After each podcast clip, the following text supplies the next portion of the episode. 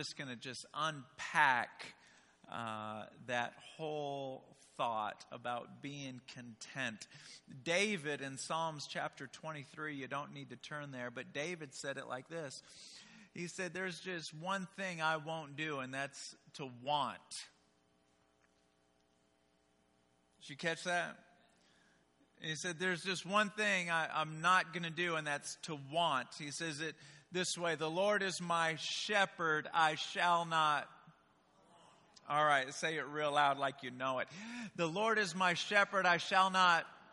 Oh, you sound good. One more time. The Lord is my shepherd, I shall not. Want is a dangerous thing. It is so dangerous. Wanting the power of want will send you over the cliff. The power of want. I want that chocolate cake. I want. The, the want is a powerful thing. Want is what causes you to desire things. And what's terrible is that want doesn't have a conscience. You'll end up wanting things that you shouldn't have. Want. The Lord is my shepherd, I shall not want. Once want starts to build strength in your life and in my life, we're in trouble. Because uh, our flesh and our spirit war against each other. And if there's going to be anything with Frankie that gets to want, it better be my spirit because my flesh, I can't trust my flesh. Can't trust my flesh.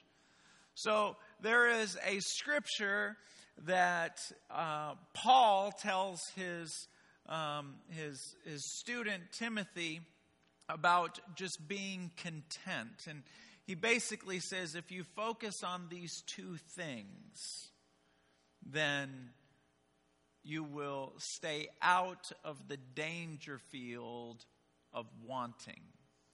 Now, just in case we have somebody here that says, Want is a good thing. Want tells me to go eat. Want tells me to go drink. Want tells me to go use the bathroom. Well, you're exactly right. And I want you to follow those basic wants. But when want begins to deter you from the godly things, we got a big problem. So there are two targets that Paul says look, if you just stay laser focused, everyone say laser focused, one, two, three on these two things, you'll want the right things and you will check yourself when you begin to want the wrong things. It's only one verse, and he shows both targets in, in that one verse. He says, But godliness with contentment is great gain. If you can be godly and you can be content, oh man, you have gained a lot. If you can be godly and you can be content, contentment will push the wrong wants away. I want you to write down on your notes, if you will, the poison of comparison. A lot of times we don't get caught up in this spirit of want for days and weeks until we start drinking the poison. The poison of comparison. See, comparing your situation with anyone else is poisonous because if you compare yourself with somebody that's doing better than you, then you get discouraged and you get down. If you compare yourself with somebody you're doing better than, then you become arrogant and prideful. So either way, it's poison. Are you with me? It's poisonous either way. And, uh, and many times you can be content and then drink the poison and you go from contentment to wanting. And what Paul is saying, man, if you can get through your whole life and all you do is be godly and be content. Oh, you've, you've gained a lot. If all you do is be godly and be content. So we're going to unpack those two things. I'm going to give you uh, four points underneath godliness to describe what it is. I'm going to give you four points underneath contentment. We're going to be done tonight. Number one, you will not quit pursuing God. Under the umbrella, under godliness, means that you are not going to ever quit pursuing God. Never, never, never. Never, never, never. This is, if, if you're going to pursue those two targets, you will never quit pursuing God. Now, I, I just want to share a scripture with you in 1 Thessalonians chapter 5 verse 17. It says to never stop praying. Now, some of us haven't memorized a, a scripture in a really long time, so we're, we're going to memorize it tonight, all right? We're going to memorize a scripture tonight. Look at the person next to you and say, hey, get ready. We're about to memorize some scriptures. There you go. Get ready. Get ready. All right. So let, us look at the screen and let's read it three times and let's see if we can memorize it. Okay. One, two, three, go. Never stop praying. Man, you're good. Let's try that again. Never stop praying. Man, I have a feeling you guys are going to be able to get this one. Let's try it again. Never stop praying. All right. Now take it off the screens and let's see how we do. One, two, three. My goodness. Scared of you. You just memorize the scripture. Man, that was pretty easy, huh? Never stop praying. All day, every day, short prayers, long prayers. Never stop praying. You pray in your head, you pray in your heart, you pray out loud, you pray writing in your journal. You never, ever, ever, ever, ever, ever, ever stop. And you will hit that target. If at the end of your life, you back up and you say, I was godly and I was content. Oh, man. Oh, my goodness. That's a rich life. You know, I'd like for you to entertain this thought as well. I've really been chewing on it. Uh, I went to go visit my mother in the Lord. Uh, her name uh, is Jeannie Mayo. I talk about her all the time. I went to go visit her last Thursday in Atlanta, and her husband, uh, his name is uh, Pastor Sam Mayo. Uh, they no longer pastor a church, but he was a senior pastor for 40 something years. And he used to be my pastor whenever I was in Rockford. And on when I was in the plane flying to Atlanta, I didn't want to see him because I watched him pastor for five years. And when you compare how incredible of a pastor he is to me, it makes me want to quit. And so all the way there, I'm thinking, man, I hope Pastor Mayo's not there. I hope Pastor Mayo's not there. I walk in and I opens the door and he goes, Frankie, it's so great to see you. And I'm like, Pastor Mayo, it's good to see you too. And I said, man, I'm going to be honest with you. As if I had another choice, right? If it comes to my brain, it's got to come out. I said, I got to be honest with you. I said, I didn't want to see you. I didn't want to see you because you are a patriarch. You are Abraham. You are the real deal. And me, compared to you, not so much. And he goes, Oh, that's nonsense. You're the best preacher in America. You're the best shepherd in America. And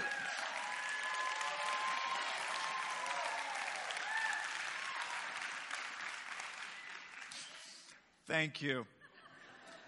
And I'm saying, then that's what I'm talking about, Pastor Mayo. That's what I'm talking about. You're just so good. You love me enough to lie to me. Don't, don't you want friends that love you enough to lie every once in a while? Just lie to me. My goodness. Do I look good in this? Just, I'm already here. I can't go home. so he begins to talk to me. He goes, he goes just like this. He goes, Frankie, Tell me, Tell me how your prayer life is doing. Well, I already know how much he prays, right? So this is about to get embarrassing very fast. And I said, Pastor, I'm just going to tell you, it's not as much as I should. He goes, Well, that's a cop out answer, but I'm going to let you get away with it. Thanks. He goes, let me, he goes, let me tell you how to have the prayer life you want to have. And this is worth writing down. You guys ready? He says A time, B time, and C time. A time, B time, and C time. So, celebration, you just get ready because I'm going to be saying that probably for the next 20 years. That's how revelatory this was to me. He goes, Frankie, every day you should have an A time, and you plan to pray at A time. And if something happens, because things happen and you're not able to pray, don't take your whole day and throw it out the window and say, Well, I'm not going to be able to pray today just because your A time got messed up. And I'm like, I don't know anyone that would do that. he goes, You know, you just bump it back and you think, Okay, I got my B time. And you aim for your B time. And when your B time gets here, you say to yourself, if I were to stop, this is revelatory, if I were to stop right now for 30 minutes, would anything fall apart?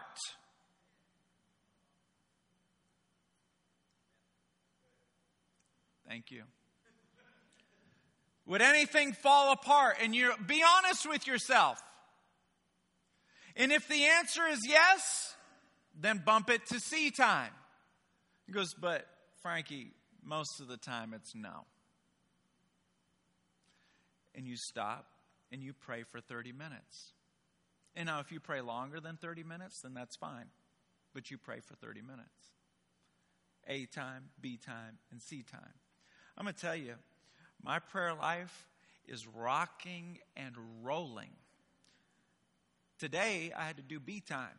Somebody messed up my A time. That's life right? That's life. I'm telling you, I'm rocking and rolling. All right, let, let, me, let me give you this to, to chew on as well. Pray with a notepad. Now, for those of you that come to um, prayer with us on Saturday night, and for those of you that don't, you probably have something going on on Saturday nights to keep you from coming. But if you can, oh my goodness, it's awesome. I never pray without a notepad. Ever pray without a notepad. Let me tell you why. Would you bring me an offering envelope? Uh, because this is this is what happens. I, I, I walk in a deeper dimension most of my life, aka ADD. See, ADD means a deeper dimension. I don't care what the doctors tell you, but I'm just so deep that other people can't keep up. That's so when you have ADD, uh, you can just start thinking of something else right in the middle of your train of thought.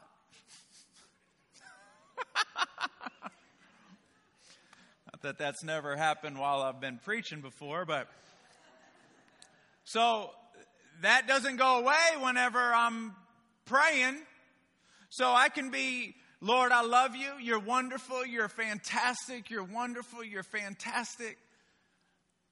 Did the Celtics win or did they lose? We're going to be honest or no? Lord, I love you. I praise you. I love you so much. Oh, I brought my lawnmower in to get fixed. I wonder if it's fixed. I need to call that guy and go get it fixed. Now, what I used to do is stop praying and go call the guy and say, Hey, is my lawnmower done being fixed yet? Right? Now, I'd say, Call lawnmower guy. And I go right back to praying. It's out of my head now. Thank you. It is good. And now here's the other thing. Sometimes while I'm praying, I'll feel the Lord speak to me and rather than shutting down my whole, I just write it down. See, I learned this a long time ago. The easy part is hearing from God. The hard part is what to do once you've heard from Him. Have you ever, man, I'm preaching good tonight, man. Jeez. Have you ever had somebody come up to you and say, I felt like the Lord told me to da da da da da, and the timing is so bad that all that has happened is a big old fight? Because they don't have the brains to know what to do with the word from God.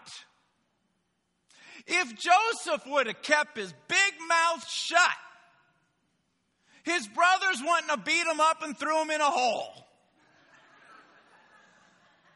Read your Bible. There's no doubt it was God that gave him the dream, but he didn't have to walk around telling every single person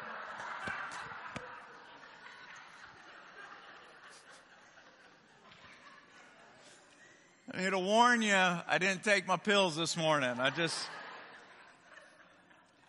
You, didn't have to go tell everybody what God told you. If God wanted everybody to know, He would have told everybody. There's sometimes He just wants you to know. He says, I will show you the secret things. Keep your mouth shut, dude. Right? And then sometimes you'll, you'll hold it for a couple days, couple weeks, and then at the right time, boom, now do it. Okay. You begin to share that.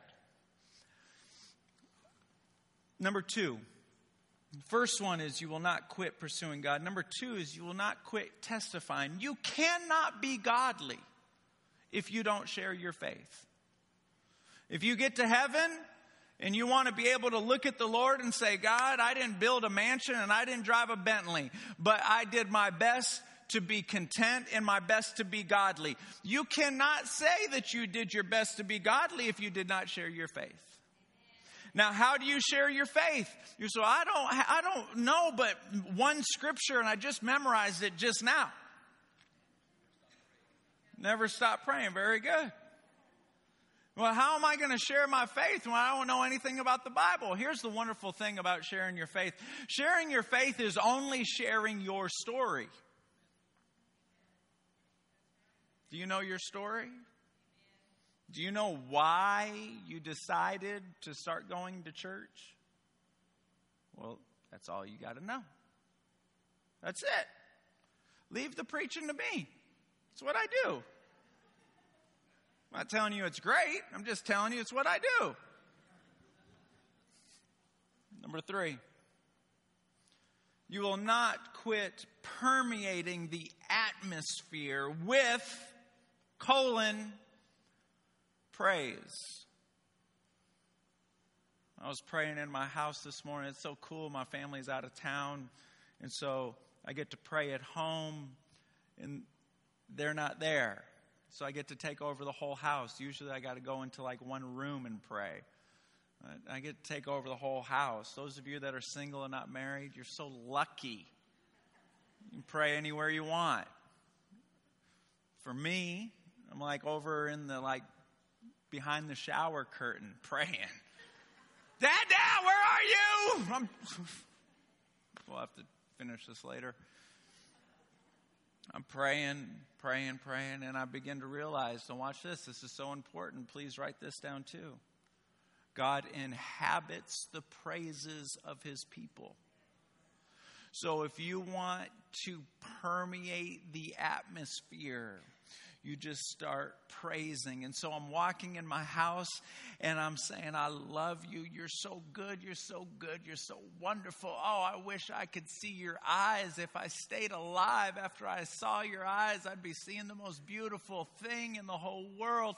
And I, my whole room is becoming a sanctuary. My whole house is becoming a sanctuary.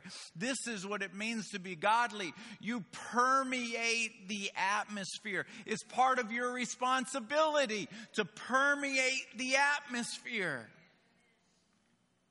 Number four,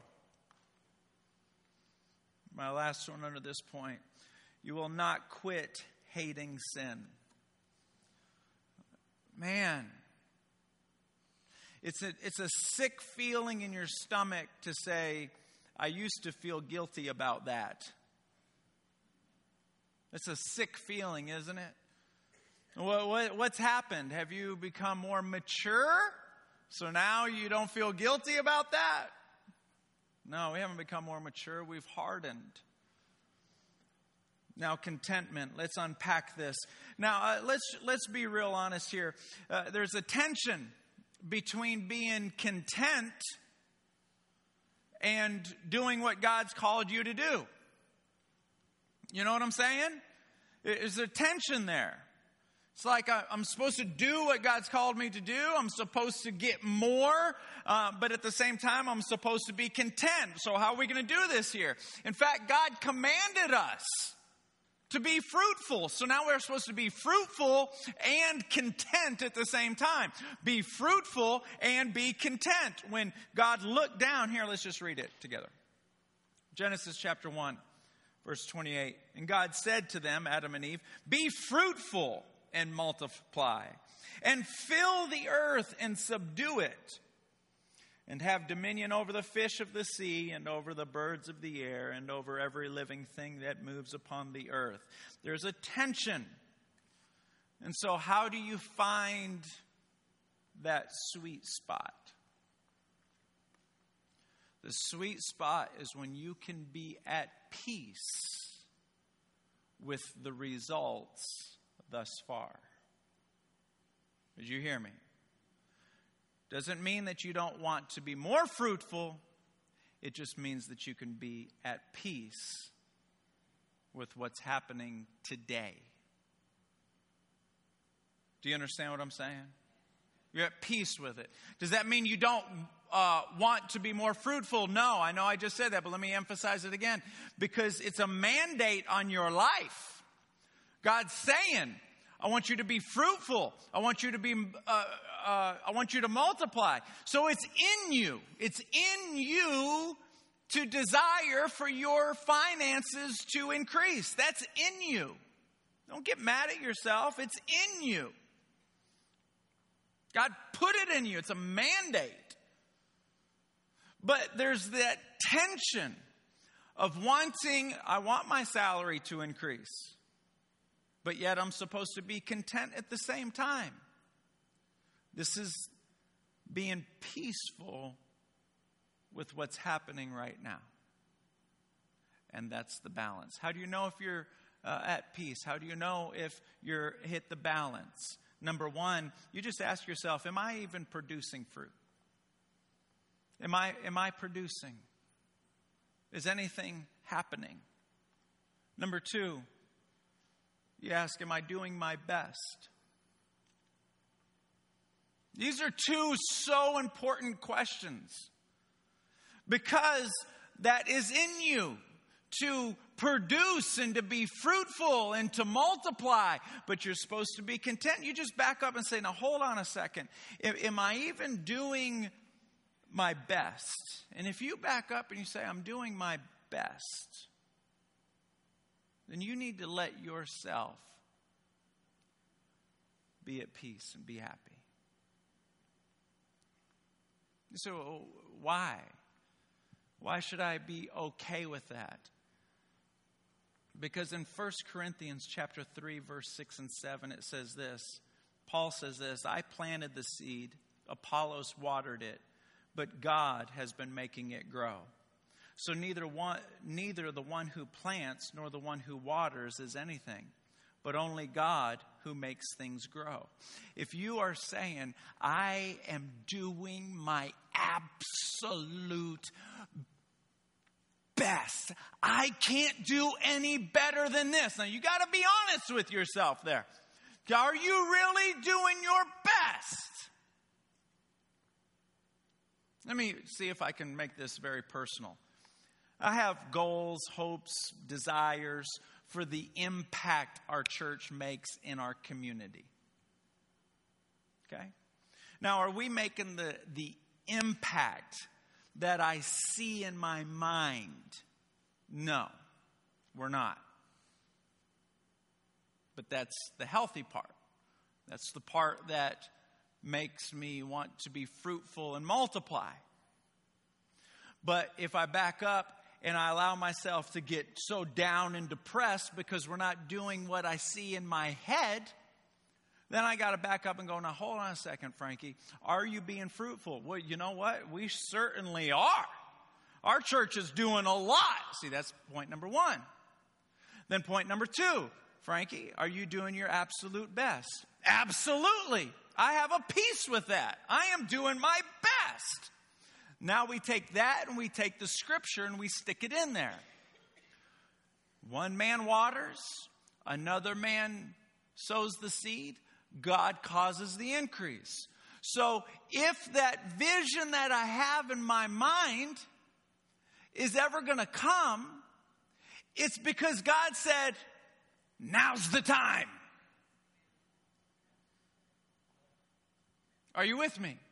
So there are certain things in your life that you back up and you say, Am I doing my best? Am I watering and planting? And if it doesn't come back around, it's only because God hasn't said, Now's the time. Have you ever planted anything in the garden? You put a seed in there, you pack it with soil, you water it, you stick your head out the window, nothing's happening. Why? Because God didn't say, now's the time. God decides when that little seed goes pink and a little leaf comes out. You don't decide that. You don't say at 9 a.m. tomorrow morning a little leaf is going to go pink. You, you have no control over that. You know what I'm saying? The only thing you can do is put seed in the ground, put water on it, and just like. Your life is, is just like that. It doesn't matter what you do. It doesn't matter what you do. The only thing you can do is put a seed in the ground and water it and do your best and back up and say, I've done my best and just wait. And if it takes 12 years, well, it takes 12 years. It, you, nothing you can do about it. That's called contentment. I'm doing my best.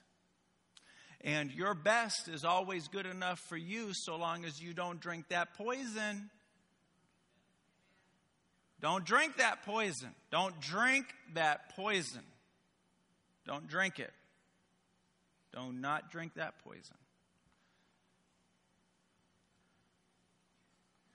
Is the Lord happy with how fruit is being produced? Is the Lord happy with how it's being done? So when I stand before the Lord and we begin to talk about Celebration Church, we're going to talk about how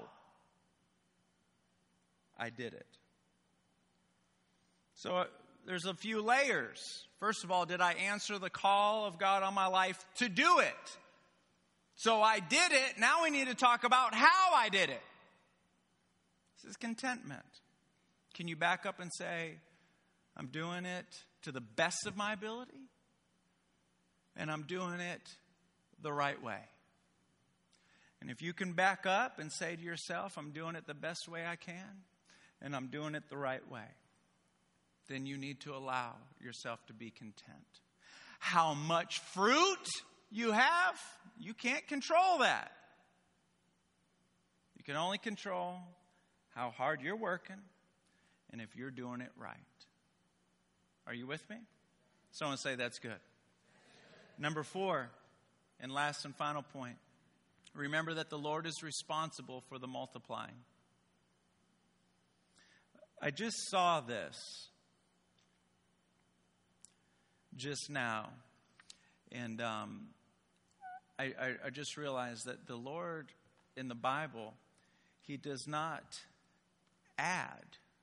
It doesn't say, you water, you plant, you do your best, and I will add. That's not how He does it. He says, you water, you plant, and I will multiply. You take one seed and one seed makes one tree that has a billion seeds in the tree. But do are we courageous enough to wait for him to multiply? Are we courageous enough to keep watering and planting and just be content? Water, plant, water, plant, and just keep doing the right things. That's why the Bible says, do not become weary in well doing. You can become tired in doing the right things. Right? I went to um, a funeral this past Friday. I mentioned it last Sunday. I went to a funeral um, at Brownsville Assembly in Florida this past week. Uh, a patriarch in the faith by the name of Steve Hill. He was the one that launched that revival some of you have heard about in Brownsville. And uh, it was special for me because uh, I was uh, in that uh, revival for a night when I was 19 years old and Steve Hill was preaching. For those of you that don't know what a revival is, it's when there's this outpouring of God uh, and it makes people desire and want to come back to church every single night, and it's just beautiful. Um, but I was in that service, and Steve Hill was preaching, and uh, and now all these years later, I found myself sitting in the same sanctuary, um, but now he is passing away. He's he's dead. They're doing his funeral. And uh, his daughters and his son got up to say a few words, and his daughter said something that I just never forgot. And uh, she said, When we were kids, my daddy would take money, like quarters and dimes and $1 bills, and he would stick it in the crack of a sidewalk and say, Oh my goodness, what's that? And the kids would go, It's a quarter, it's a dollar. And they would think that they found it. And she said they kept doing that. They'd go to a mall and he'd stick a dollar underneath something at the mall and go, "Hey, honey, what's that?" And, oh my goodness! And and uh, she said, she goes, "That happened all the time. It happened all the time. It happened all the time." And then she goes, "We started realizing that. Watch this. This is so important. We started realizing." that daddy was doing it because when we weren't with him, it wouldn't happen. Did you catch that? When we weren't with him, it wouldn't happen. And when I was sitting there in the sanctuary, I just went, let me just connect the dot for you when you're walking with the Lord, He'll say, Hey, there's an opportunity there. Hey, walk through that door. Hey, this. But when you're not with Him, it doesn't happen. And if it does happen, it comes with sorrow. I just want to encourage us if we're only good at two things, if we're only good at two things godliness and contentment, because it brings great gain.